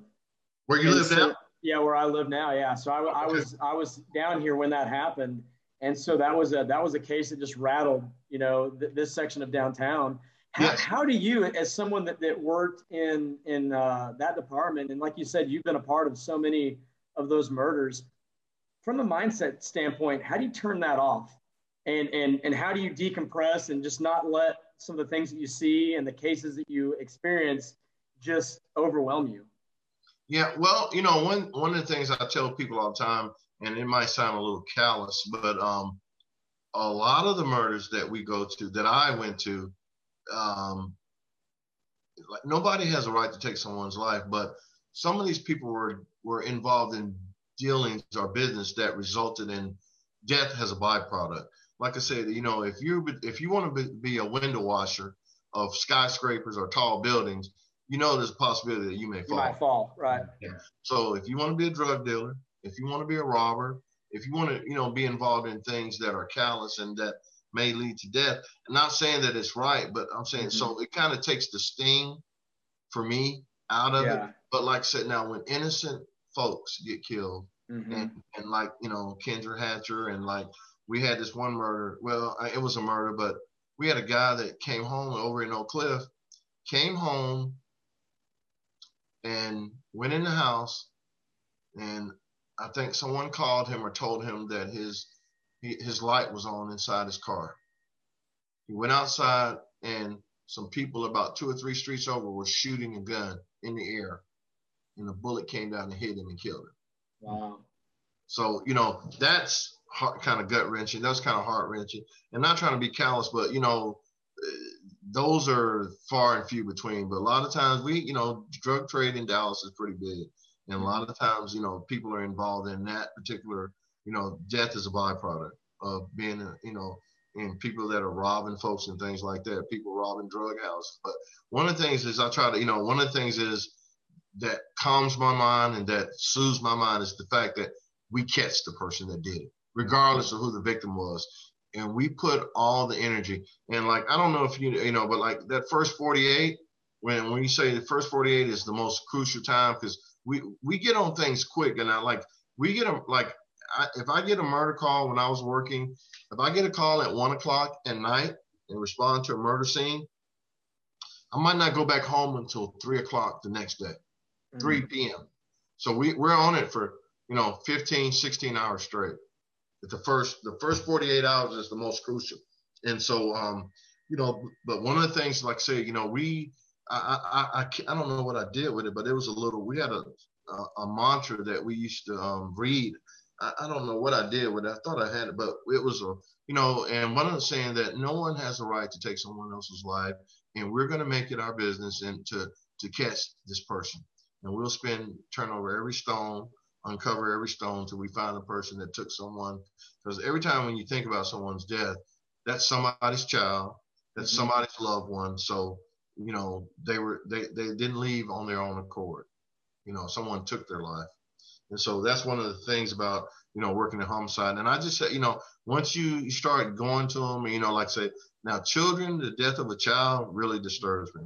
You know, mm-hmm. anytime I saw a child that was killed or or you know that really disturbs me. And suicides. We you know one thing about in the city of Dallas, we respond to all deaths, not just murders, but we you know natural deaths, suicides, and so we have to determine that what it is is what it is. You know, right. so just if someone dies, we have to make sure that it's not um you know foul play. And one of the I think one another one of the final um, cases that I worked on was that Billy Chemirmir. The I don't know if you remember the guy that was um, dressed. He acted like a healthcare worker, and he was actually killing a lot of older people in the city of Dallas. Yes. okay, I didn't know my name, but I, I remember the story. Yeah. yeah. Yeah. Yeah. He, you know, we we don't know how many people he killed because he, he did some in Collin County, some in Dallas, mm-hmm. and he was in a lot of uh, he's posing as a caretaker for older people. And one of the things I'm not trying to indict folks, but you know, a lot of these people were old and their loved ones weren't checking on them. You know, they they left it up to this guy, and and you know, and um, the night that we got onto him, that I responded to a call, went to a call up in Far North Dallas, and um, somebody found the lady's keys were gone to her car, and you know, and we, and I never forget her husband, the lady's husband was dead, but he was a, uh, I guess he'd been in the Air Force or something, but they had a lot of models airplanes all over the house were hanging from the ceiling. I mean, the ceiling was just full of these airplane models. Very nice house up in Far North Dallas, but that that was Billy Chemirmir, and um, you know he's in prison for life right now. But they don't know how many people because a lot of these people were older citizens, and they um, a lot of them, some of them had ailments and uh, health issues, and so some of them were dead, you know, have been dead and buried. So nobody's doing any exhumations, or we just don't know how many people this guy killed. But he he was uh, that that now he was a serious murder. He was a serial murder. You know, Cletus, just even based on just the the short conversation we've had, it, it's it's evidently clear that law enforcement is a tough, tough job, and the men and women that are involved in law enforcement have a difficult challenge every single day, and you never know what you're actually going to be getting into, whether you're patrolling the streets as a traffic cop or you know you're working in the in the homicide division. Now, the last several years in, in our media, it, it's become evident that there's been a, a major rift in terms of the, the general public and the police department. And you know, one of the highlights from 2021 in terms of our news media was the coverage of what happened with George Floyd. And mm-hmm. I'm curious to ask you, when that happened, you know, what was your observations and what were your what was your take on that? And then I think Sam and I want to talk to you a little bit about some of the challenges that, that police have with different communities here um, in our country, and, and what are some of the things that we can do to, to make it better? Yeah, well, I, I think, you know, I was really struck by that and, and just really, I just couldn't believe that the uh, officer didn't or was not conscious of what he was doing. Mm-hmm. And not only um, Chauvin, but these other officers that were working with him because, you know, someone should have said, hey, even, you know, if speaking to him would make him stop, I would have physically pulled him off of this guy. Mm-hmm. And, and you just can't, I mean, you know, I don't know where, what, you know, what, where he was mentally to not think that, you know, and I, I've heard people all the time say, I can't breathe or, you know, but, you know, we have to release those people. We have to like, you know, even if they are lying, if they if they don't mean it. But I just don't understand how, you know, these other officers could stand around and not do anything, not try to move, remove him, not trying to get him off him. But one thing I tell um I tell the people right now where I'm working at, and I said, you know, this is my thought that, you know, police academies are the gatekeepers for police officers. And I, I just I just don't think that I think that you know this is not the first time that Chauvin had had done something, and I, I, really think that he probably did something in the academy, but people kind of blew it off, and mm. people kind of excused him, and that's what I was told. You know, you know when you see something like that, or you see some type of idiosyncrasy in a police officer, because you know this profession is not, is not like any other profession, mm-hmm. and we uh, the police officers are given the ability to take people's liberty, to to physically harm people, and that's not no other profession get, gives people that right mm-hmm. to do that. So we can't have idiots, we can't have fools doing this job. And when we see people, and like one thing I say, you know, when you when they see people that have a, uh, we have in Dallas this early warning system when when you start seeing an officer getting a lot of excessive use of force and things like that. But I think you know if it's excessive force to the point that they haven't hurt anybody, then we can do some counseling. But when they start hurting people and, and when it gets to be excessive, they need to be let go. And another thing is they shouldn't be able to go get a job somewhere else. Mm. You know?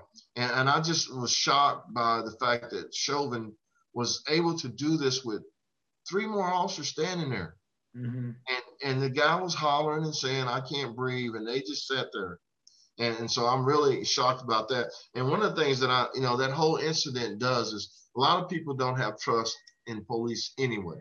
Mm-hmm. So now you've given people the right to think that their presumptions and their thoughts about police are correct. And I guarantee you there's a small percentage of police that are bad, but there are a lot more police officers that are good. Mm-hmm. And there are far more than good than are bad. But there are, you know, I, I'm willing to admit that some people not necessarily don't respect the lives of other people. And not just black people, but in, some people just mean. Mm-hmm. Some people you know, and, and, so, but we need to get rid of those officers. We need to pre- prevent them from getting any type of job in law enforcement at all. And when you, when we see that officer that has that problem, need, they need to get rid of them. And one thing I see now is that police departments are doing that because number one, the um, the punitive damages can really hurt you. You know, when people are suing these cities and people are getting paid, and then like I said, you know, as a police chief, if you want to, you know, if someone kills somebody under your watch, you ain't getting another job. Mm-hmm. You know, it's going to be hard for you to be transferred and something like that. So people now are taking accountability accountability for their officers and their actions. And I think it, it's long overdue, but I think you're going to see a, a, difference in policing. I think you're going to see, and one of the things I, you know, I, I, I was on a podcast a couple of months ago, and this lady, you know, these people talking about defunding the police. And I wanted to ask you about that. Yeah. You know, it's kind of funny, and I, this lady made me really mad because the people that you hear that from are the ones that live in gated communities and live in, uh, you know, it you when you don't when you never have to call the police, it, it's okay to defund them. Right. you know, but these people live in gated communities in in neighborhoods and zip codes that they never phone the police, so mm-hmm. it wouldn't make a difference to them. But I guarantee you, people that live in hard, tough neighborhoods, they're not for defunding the police. They want more police, and they want, you know, so that, that that's the craziest thing I've ever heard of. Because you know, you might can defund the police in Highland Park. Mm-hmm. When the last time they had a murder up there, but yeah. I get, you know, so that's the craziest term that when people talk about defunding the police. Now, one of the things that they can do is like, um, and people think, you know, um, there's a lot of training on on um, far as um, you know sensitivity, cultural sensitivity, and things like that. That's that's not new, and it, it mm-hmm. goes on. But one of the things is that this, um, you know, we might can, um, because a lot of times these people practice this bias that they don't realize they're practicing, and you know this, you know, there's a lot of biases that people have they don't realize, and when you let your biases, you know, uh, control your conduct, then that's a problem. But you know, there's you know, we could do more bias training and things like that with police departments. And um, you know, but a lot of times, you know, most people want the police in their neighborhoods. Mm-hmm. Most people want to protect the protection of the police for their property and for their own well-being. But a lot of times, like say, you know, people get bad taste in their mouth when police officers do bad things. And one of the things that I just can't understand now with the proliferation of um, people with cameras and with their cell phones, why, how can an officer just continue to do stupid stuff? Hmm. Yeah. When, you know, when, when everybody's got a phone, when there's cameras all over the place, and people still do stupid stuff. Cletus, a few minutes ago, you mentioned that like you, you, you thought that there were going to be a few things that police would be doing differently. Mm-hmm. What are what are some of those things? Does that go into some of the training or some of the some of the ongoing things, or what are some of those things that you see perhaps coming in the future? Yeah, well, one of the things is this bias training, police uh-huh. legitimate, you know, police legitimacy, and when people, and one thing, you know, we have to educate the public, and also when people think that what police do is legitimate, you know, and one of the things we always we should tell people, you know, if I ask you, say, hey man, let me see what's in your hand, but you know, if I tell you, hey, we just got a call out here, and there's a guy that fits your description, I need to, you know, when I explain it to you and legitimize my reason for talking to you, you're a little bit more apt to to comply with what I'm asking. And so that's one of the things that we're asking police because, you know, in days of old, people, a lot of police officers did what they did because they were police. And they think, hey, I'm the police, I can tell you what to do, and you got to do it. But we have to legitimize every interaction with with our with citizens. We have to let people know I'm not just, and I use the term jacking with you. I have a, I'm, I'm here because I got a call. I'm here because there was a call in this neighborhood and you fit the description or your car looks like the car that was given the description. And when mm-hmm. people, police um, articulate that to citizens, then they feel a little bit more legitimized in their dealings with police officers. And those are some, that's a big thing right now. Um, procedural justice and police legitimacy. Those are two of the new terms that they're do they're utilizing in a lot of police agencies, and it's some training that goes on with that. And uh, you know, another big thing that you've heard about is de-escalation. is mm-hmm. you know not going to the extreme initially. And one of the things, one of the problems with that, not a problem with it, but people need to understand here in the city of Dallas and in a lot of cities, there's a huge population of people that are suffering from mental disease. Mm-hmm. And it's hard to, you know, to deal with people that are in crisis. And you got to have some special kind of skills to deal with that. And so that's a that, that those are some popular those are some issues that police can't solve.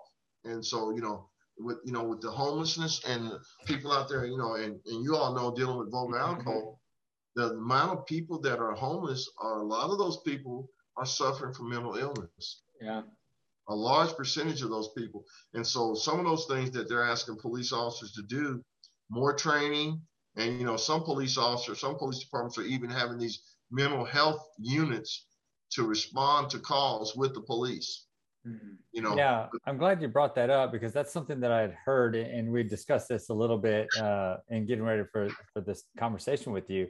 You know, you hear so much about the amount of training that, like a, a let's say, like in the military, like a special forces uh, training goes into, right? They they train, they practice, they they uh, get ready for a specific mission, right? Then they go out there and then they take on that mission head first, and then they accomplish their goals, right? Whatever those may be. Greg brought up this point last night when we were talking about this was that you know police they have to train for every mission all the time, no matter what, right? So that you know anytime that they're on duty or even off duty, right? They they have to go. They're they're encountering a different scenario with a multitude of variables. So, how do you think that they, somebody can necessarily prepare better than what they have now if that's one of the answers, right? In the training, what what else can they possibly do when it seems like it's an insurmountable task to even like to to begin to even start? Well, I think the first thing that you know police departments are doing are keying in on the type of calls that they seem to re- be responding to the most mm-hmm. and keying in on the cause that are causing us the most problems. And when you look at it, the uh, domestic disturbances one of the cause that you know problems that cause us a lot of problems. And the, all the other is people dealing with people with mental issues, mm-hmm. and those are the cause. And like you know, every time, uh, not every time, but majority of the time, when you look at some of these calls, and when someone gets shot, then they'll tell you, oh, this person was in crisis, and the police officers didn't know, you know, use the de-escalation uh, techniques. But one of the things that we teaching people to do is um, distance is your friend. The, the more distance between you and the suspect, especially someone suffering from mental illness, the better it's for the police officer because then you have time to react. But let's say if, if I come into contact with the suspect or with the person in a mental crisis and I run up on that person and try to take control of them quickly, then they pull out a gun or a knife and I got to shoot them but if I had to stay my distance from that person, try to talk them down, give them, you know, there's a lot of training on this de-escalation, and it's very, it's deep. It ain't, it ain't, you know, it won't be accomplished in a day. But mm-hmm. to get police officers to learn, first of all, you got to build a rapport with the person. Then you have to get that person to think, so to think, to to believe and to, to think that you're genuinely there and care about their well-being. That takes some time. Mm. And so, you know, we have to get people to respond to calls like that. And so the biggest thing is that to give people distance and not, you know, rush in. Because I tell people all the time, you know, and especially when people call, um, you know, when the when the mother calls the police on her son that's in crisis.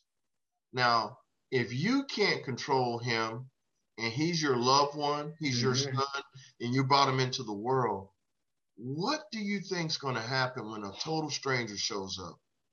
You know, you you know, and I understand, but people ask police to do a lot. And I had, uh, you know, and, and some people, you know, said that um, I was at a town hall meeting a couple. It's been a couple months ago, and an attorney was there. And he goes, "Well, you all are trained for that." No, we're not trained for that. You know, and, and there is some training going on, but you know, the the the level of training that that you you know people go to, to school for years to become psychologists and mm-hmm. therapists. You there there's not enough time to make a police a therapist, you know.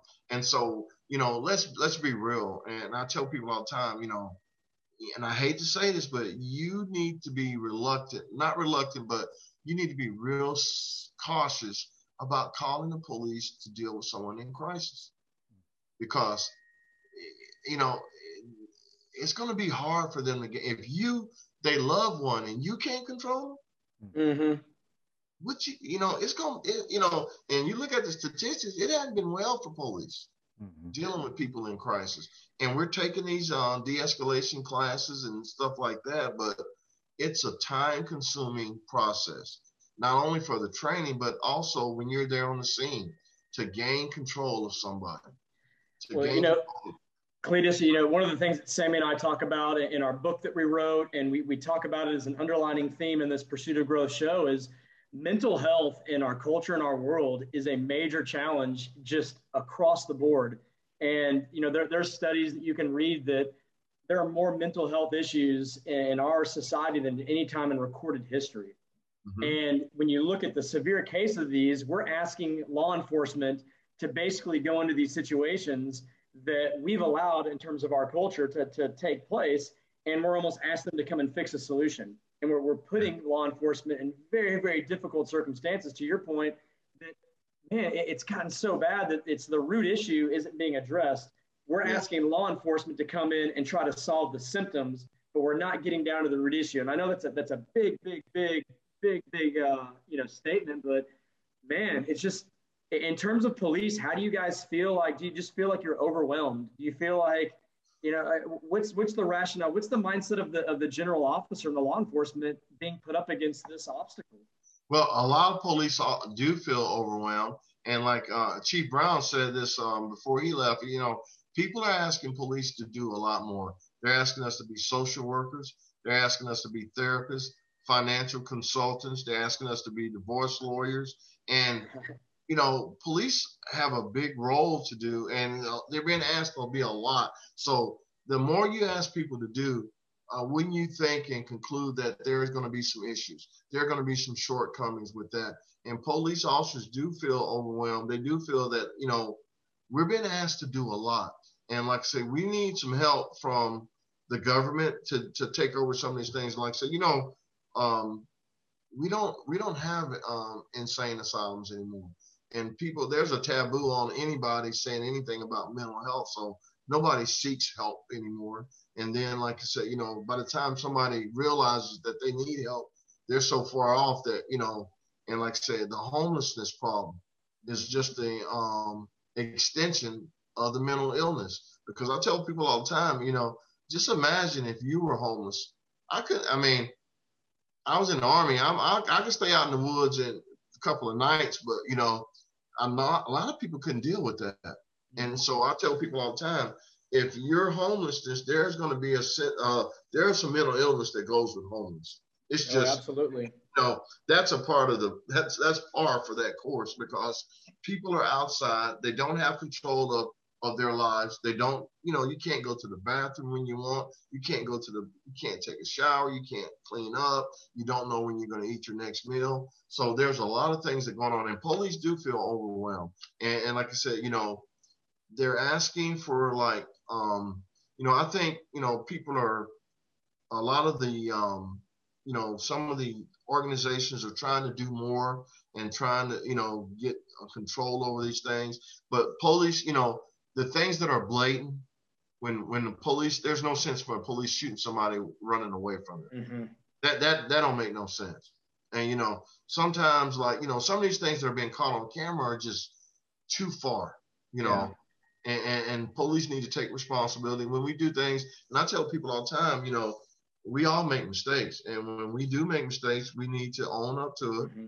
Don't lie about it. Don't try to cover it up, and just you know, suffer the consequences because one thing about it, when we get police officers doing bad things out here, it makes it bad for all police because the only thing that that person remembers is not that particular police. They remember that uniform. Mm-hmm. That's the that's what mistreated me, and I'm not going to forgive them. So we ask officers all the time that you know you need to be conscious because the way you treat a person, you leave a bad taste in that person's mouth for the next police officer. You know, and, you you speak a lot. Uh, sorry to cut you off, but you speak a lot about you know the or it's, it's spoken a lot right now um, in society about mental health, right? And, and self-care and, and self-love and, and, you know, the, you get your mind right and all that kind of stuff. Take time for yourself.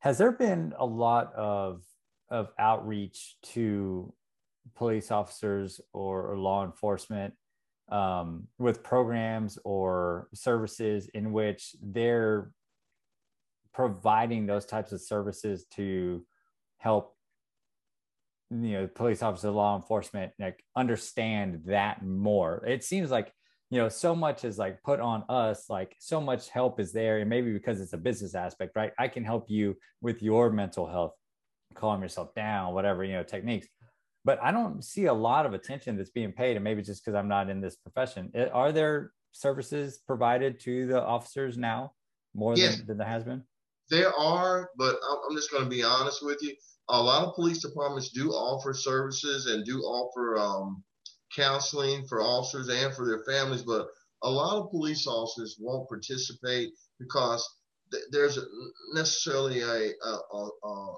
a taboo mm. yeah, and stigma, they don't, right? They don't want people. Correct. They don't want people to think that there's something wrong with them right. or they're not tough enough to do the job. Mm-hmm. And so you know, they they they do tell you it's confidential and you can set up an appointment. We have the Dallas Police has a counselor, counseling services for the police officer and their family. But I I would um, beg to you know say how many people actually participate in that because there's a taboo attached to it. And like I said, you know, you know, I, one thing I noticed that our, uh, you know suicides are not that in Dallas. You know, we haven't had a lot of. Su- I remember I, several suicides, but like lately in the last couple years, I don't remember a lot of police officers committing suicide. But when I first got here, that was a big problem: mm-hmm. suicide and divorce. But um, I, I, don't see a lot of suicides right now with police officers. And like a lot of times, um, you know, and we always tell police officers when I was at the police academy, number one is uh, police officers need an outlet other than like we always tell people get friends that ain't police. You know, you need to get hang around folks that ain't police because when police get together, all we talk about is police stuff. Mm-hmm. So I have a lot of friends that aren't police officers, and like you know, I got friends that are you know executives. with Some of them are executives, some are lawyers, some you know guys you know hard workers, hard hat workers and stuff. So I have a variety of friends, truck drivers and stuff like that. But we always tell people to seek friendship other than with police officers, and also to get involved in something besides working, like um, little league baseball coaching, you know, something to have another outlet to, you know, to kind of even yourself out. But a lot of times, also just, you know, they love the job and they get, you know, overwhelmed by the job. But suicides have gone down tremendously in the Dallas area for Dallas police. Well, Cletus, this is kind of the, the fourth quarter of our show. Okay. And I've got to tell you this, man. I appreciate the stories that you've shared and the just the straightforward just nature of this conversation has been really eye-opening to me and okay. uh, man man I've, I've loved everything about your transparency and, and your candor um, but as we start kind of wrapping up towards the end of the show sammy and i have questions that we ask every guest that joins us on our podcast sure and so the first one's kind of subjective in nature and so it's really the first thing that comes to your mind but you know what what's one of maybe your favorite actionable tips? Maybe it's a method or a lesson learned from your life in terms of self improvement and personal development. What's been something that's been really important to you? Okay, one of the things I'll tell you, man, you got to have a tenacity. You got to have a don't quit attitude. And just, you know, I've always been driven by success. And, and like, um, and that's one of the things that just, you know, that I've I've not been around, but like like i will tell you one of the things, the biggest thing, and I it's a pub for my fraternity, but um uh, Kappa Alpha Psi, I pledged the fraternity back in. And one thing I'll tell people all the time, and, and white guys don't understand this, but I'll tell people all the time. And I think I, me and you talked about this before. In the black, I, I know you're gonna say. In the black community, uh, fraternities and sororities go way past college. It, it you you never get out. It's like the mafia, and, you know. and, and so when we pledge a fraternity in college, it's for life. And and you know, and I've been active in my fraternity ever since uh, I pledged in 1984, and in, undergrad, and I've been in the alumni chapter ever since. Never been out. And so, but one of the big uh, tenets in our fraternity is being successful and uh, uh, achievement. That's what we talk about, achievement, and that's the driver. You know, that fraternity being introduced to these fraternity people that I grew up with. I mean, some of the guys in my community. And I, I remember back in Stockton, Alabama, when I was a young boy, and several guys came home from college. And uh, you know, my fraternity, we're the one with the canes, twirling the mm-hmm. canes, red and white. And they were they were twirling the canes, and I was like, I was just impressed and mesmerized by them. And I was like, man, those guys are sharp. They're going to college. And, and I'll tell you a story, and I, am I'm, I'm kind of digressing, but I'll never forget. I went to um, I was in college, and one of my roommates' friends was a Kappa and we were sitting in the dorms. We didn't have anything to do. And you remember your college days, you're always hungry. And so mm-hmm. um, my my my college roommate's friend said, "Hey, my fraternity alumni chapter is having a picnic. Would you all like to go?" And we like free food and beer. And mm-hmm. we go, "Yes, we're we're we're going." So we all got in the car and we drove out to this guy's house. And uh, first man, first black guy I ever seen with a Mercedes was this the owner of the house and he had a house. It was a spread. It was about 400 people at his house. Oh, wow. He had a he was on had a big yard, I mean a big backyard, and it was huge. And he had these big pavilions out there, and um, I never seen that many people at somebody's house. And so he said, um, my friend's cousin, um, roommate, he said he he guy said, hey man, I need you all to go and get some ice. And so we said, okay, we'll go get some ice. So we got in the car and we get ready to go. He goes, What are y'all doing? He says, We're getting ready to go get some ice. He goes, Go in the house and get the ice, man.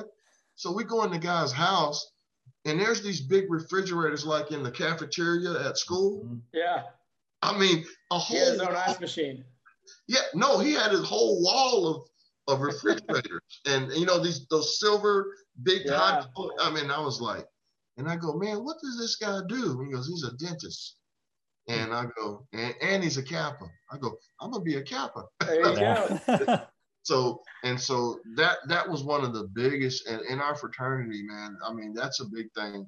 Being achieving and not necessarily just achieving financial success, mm-hmm. but also one of the other tenets is service in the community.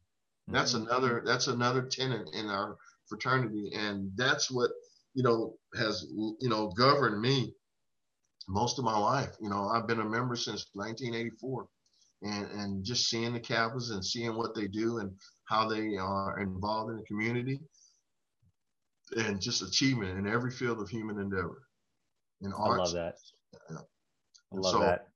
And so that's what I, you know, that's one of the drivers for me, you know, to to be successful. And you can see back here, this, all these plaques and all this Kappa stuff is, you know, that's my fraternity, and I'm just proud to be a member. You know, that's so awesome. that what that's what drives me. The the second question that we like to ask our guests is is an interesting take on an old on an old question. So you've probably heard the question in the past: if you could go back in time ten years, what would you tell yourself? Right? That's not the question that we're asking. so what we've done is we said if we could go forward 10 years from now, what would you tell yourself in 10 years? So imagine a time capsule, right? We're going to bury something, write a note in it, bury it. 10 years from now, we're going to open that up. What would that note to yourself say? I mine would say probably you should have um, enjoyed yourself a little bit more. Hmm. You know, I probably should have, um, and still have time to do is, you know, enjoy myself. And one, of, it's kind of funny that you um, mentioned that. But one of the things I, have gotten into in the last couple of years is, um, and I know Greg, I, I, can look at Greg and tell that he's into this, is being in mindfulness. Mm-hmm. You know, I, I've really started to get into that because, um, you know, a lot of times we're in situations or we're I always have to, you know, sometimes you get bogged down in thinking what's wrong and what's not right, but we need to to to enjoy the moment and think what is right, mm-hmm. what is, you know, and so I try to stay in the moments and, and, and be more mindful of what I'm doing. And like I said, it really started in my golf game because I realized that I'm not the guy that can, um, excuse my language. I, I'm not, I can't talk smack and play golf at the same time. Yeah. so I gotta concentrate on my game, and I have to be in the mind mindfulness of my golf game, and I have to be mindful, like you know, I don't take my phone out there with me when I'm playing golf, and you know, and I try to not only enjoy my golf game, but enjoy the friendship and the camaraderie of the mm. people that I'm playing with. Mm-hmm. Regardless how bad I'm playing, regardless if I'm not making putts, I want to enjoy that moment. And so that's the last couple of years, man. And that's what I, I, I try to spend my time. And like even with my little grandson, when he's when he's here at their house, you know, I just want to be mindful. And then I, I try to teach him something, or, or, or you know, just give him little words of wisdom. And um, you know, when he's with, he's eight years old, and he's a smart little kid, and he'll tell me, he says, um, you know, we were in the car one day, and um, and I said something to him, and I, oh, and he'll tell you if you ask him, he says, sometime you're going to be, and you know what he'll say? Uncomfortable. Because mm-hmm. I've taught him that. I go, sometime you will be uncomfortable. And I'll tell him, he'll, if you ask him, if you ever see him and said, hey, sometime you'll be, and he'll say, uncomfortable. And I want him to know that you're not going to be comfortable all the time. You're not going to be feeling good. You're not going to be all right with the world, and you're not going to be satisfied all the time. Sometimes you're going to be uncomfortable. And some of the things that's some of the things every time I'm with him and I, you know, I try to impart some knowledge and I just want to, I'm trying to program it. I'm trying to program that, hey, you're smart, you're, you're intelligent, you're going to be something. And I constantly drive that home to him. And that's what I work on right now with him. He's just a good little kid. Cletus, I'm so happy you shared that. And it's, it comes at a good time every day I write something down on my legal pad that has like all my goals and things that I want to accomplish for the day. It's kind of a governing goal. And this week it's been slow down and enjoy the moment. And yes. I have to stop and remind myself um, not to get too far thinking in the past and not get too far ahead thinking into the future. Because in the past, that's where depression lives. In the future, that's where anxiety lives. Now, I want to have a sharp eye to the future, but I need to be focusing on today and just be grateful for all the things that are going on today. Man, I appreciate you saying that. And then about being uncomfortable, that's mm. you know, if you can get to a point where you're when you're when you're comfortable being uncomfortable, man, yeah. that is that is a peace of mind to to live in. Yes. Mm-hmm. And man, that, that kind of that kind of brings us to a, a good point in uh, in the show. Where this is, I think, Sammy and I's favorite part and the hardest part of the show. Uh-oh. This is where we are going to share with you three things that each of us have taken from this conversation. Okay. Sammy, I don't know about you, but I got a sheet and a half here to go through. I got so many notes, and, so, and the uh, thing about it is, I, I couldn't write fast enough. I mean, it's I'm gonna have to rewatch this one and transcribe this one to get all the good the goodness oh. out of it. So yeah, this this has been a good one. But do, do you want to go first? do you want me to lead off? Go ahead, Greg. Okay, so I'm going to take something that you said, um, Cletus, when you were talking about being in a situation where it's it's an escalated kind of dangerous situation. You said distance is your friend. You know, build rapport and, and show that individual that you care. Well, when I heard you say that, I thought about people that I work with. I thought about family members and friends that you know we, we in life we're always having conflict. Conflict is a part of our of our, our lives. And that's just a good three step process about when we find ourselves in situations you know, with, with close, people that we're close to, or even if we find ourselves just out in society and, you know, you, you come across that circumstance where things aren't going well. Distance is your friend, build rapport, and show the people there that you care. And that is a recipe for success. So that was a big takeaway for me. Okay. I love that. Um, you stole that one from me, but that's fine. I'll let you have that one. um, something you talk, I mean, I have so many of these, so it's going to be really tough but uh, I'm going to stick to my top three. So I think one of the things that you you mentioned about that I think this sage wisdom for all walks of life is what you tell other officers and police officers is that you should be seeking friendship with others that are outside of of your niche, outside of other police officers, and seek outlets um, to kind of even out your life too, right? Because you, I think so many times people are gravitated to people that are like-minded individuals. Um, but there's so much value, I think, in being able to explore, especially with other people from other walks of life.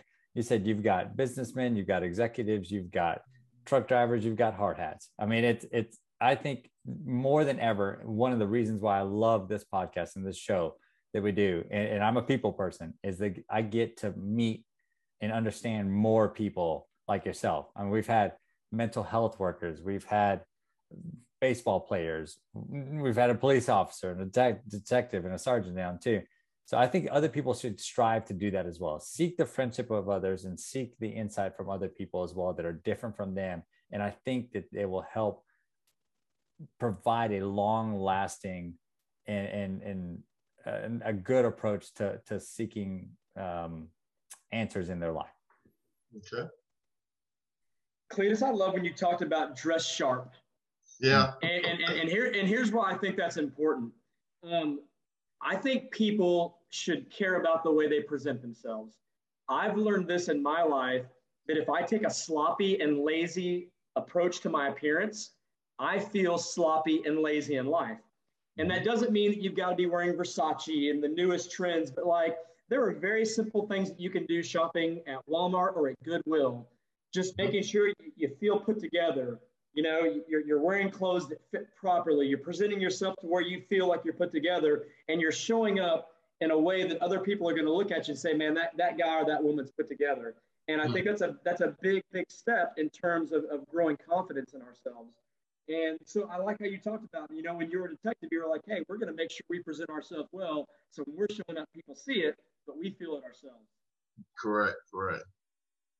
One of the biggest things that you said was in, in, uh, it was in conjunction with the, the phrases about the elements of danger that are associated with the types of activities that you get yourself into.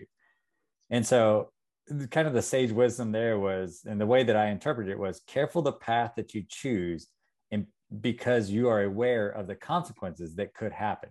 Mm-hmm. No matter what it is, you know the byproducts in mm-hmm. what you're doing. And so I think that's that's wise. I mean, whether it be, you know, you're going to jump off a cliff into a pond, you never know what's down underneath there uh, to the company you keep. But I think that's a good awareness, a self awareness that you should have. That careful the path that you choose, beware of the consequences.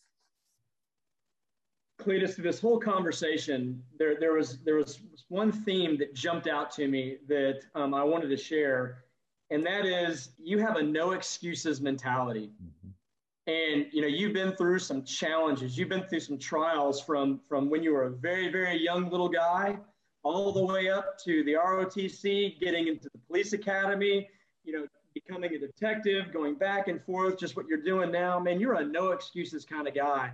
And it's it's it's refreshing. And you you made a comment earlier when you were just talking about police in general, when when mistakes happen, own up to the mistakes. Mm-hmm. And that's just something that I think in our society, so many people do not have that mindset. We're quick quick to blame others we're mm-hmm. quick to have victim mentality. We're quick to say, well, it wasn't it wasn't my fault because fill in the blank.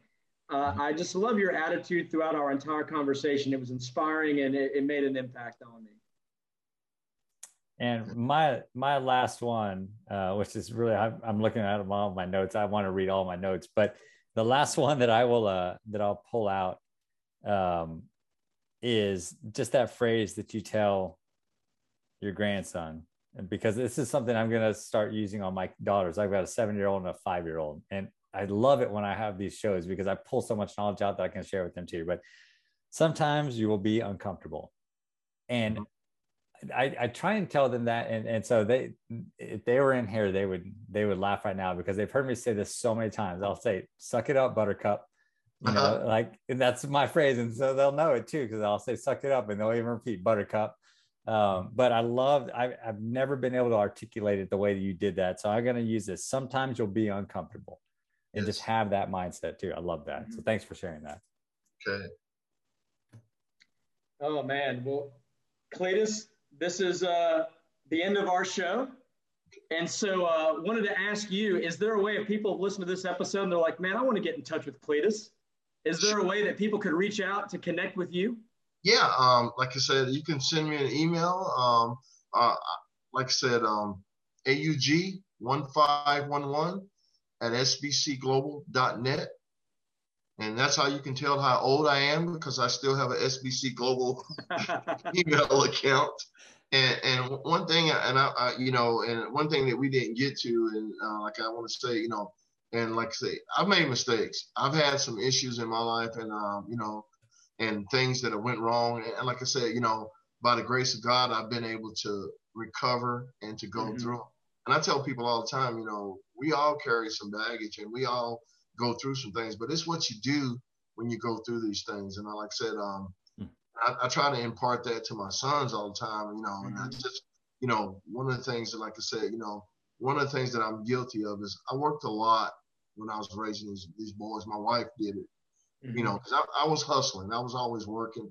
And so I, I, I look at my grandson as a, um, a mulligan, you know, and, mm-hmm. and, and I get to, you know, whenever he's here, when he's with us and stuff, you know, I spend a lot of time with him and, and trying to drag him out to the golf course with me. He's not a, he doesn't care much about golf like he does Fortnite, but, um, you know, but, but, you know, I'm saying, you know, it, it's not it hasn't always been good and I, like i said and by by no means and uh, there's an old poem and um, i think it was uh, but it, it, says life for me ain't been no crystal stairs but mm-hmm. uh, i've i've not had a hard life but it hasn't been crystal stairs but I, have been blessed and i've been blessed with um, raised by some good folks met some good folks try to do good by folks and that that's you know that's how that's where I am, and that's where you know that's where I, like I tell people all the time, you know,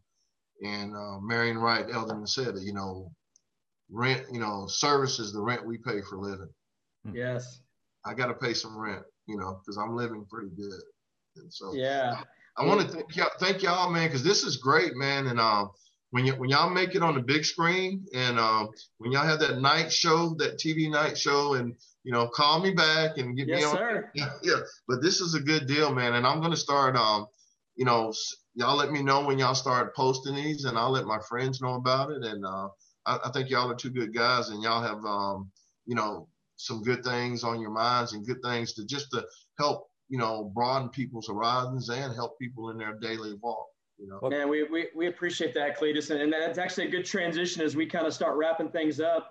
Um, you know, if people want to find more about the pursuit of growth, they can go to our website, which is either thepursuitofgrowth.com or livetpg.com. And there you'll find other episodes of the Pursuit of Growth show. Um, we have a weekly blog that we send out called One Minute Matters. And then you can purchase our book that we wrote that Cletus, what you just mentioned before I started speaking again about going through trials and making mistakes and and man, life hasn't always been an easy path. And that's what the pursuit of growth is all about. That's the book that Sammy and I wrote. And so uh, it's been a big part of what we do and, and where we're going. So so thank you for those kind words. And okay. Turn it over to Sammy for uh, for some last comments. Yeah. So uh, one thing I wanted to mention was that I feel like we just scraped the surface on a lot of topics in which we can really dive into and really dig into a little bit more. I'd love to have you back on the show soon and, and maybe touch base on, on, on the culture and the community and and kind of the current events, you know, uh, because uh, you know there's there's so much that was learned here. My mind was racing the whole time, and and all I could do was shut up and listen. I, I felt like that was my duty at this time to to soak in. So would love to have you back on. Would love to, sure. to sure. conversate over a golf ball uh, here and there, uh, okay. if you don't mind playing from the rough, because I'm okay. terrible. I'm there. I'm there too. okay, uh, but everyone else, uh, you know, that's watching this show, please, you know, share share um, this out with their with their friends, their family. And I would ask one thing of the audience too: if you see a police officer um, or a law enforcement official uh, out there on the streets, just tell them a quick, give them a quick nod, and tell them, "Hey, thank you for for the time that that they're doing for us," and uh, because we know it's a tough job, and just I think we can do that all uh, in respect and, and, and thanks out of you for for the service that you provide to the community yes, as well. Thank you, guys. Thank you. Appreciate it. All right. Well, have a wonderful night, guys, and we'll see y'all again soon. That's right. All right. All right. Peace.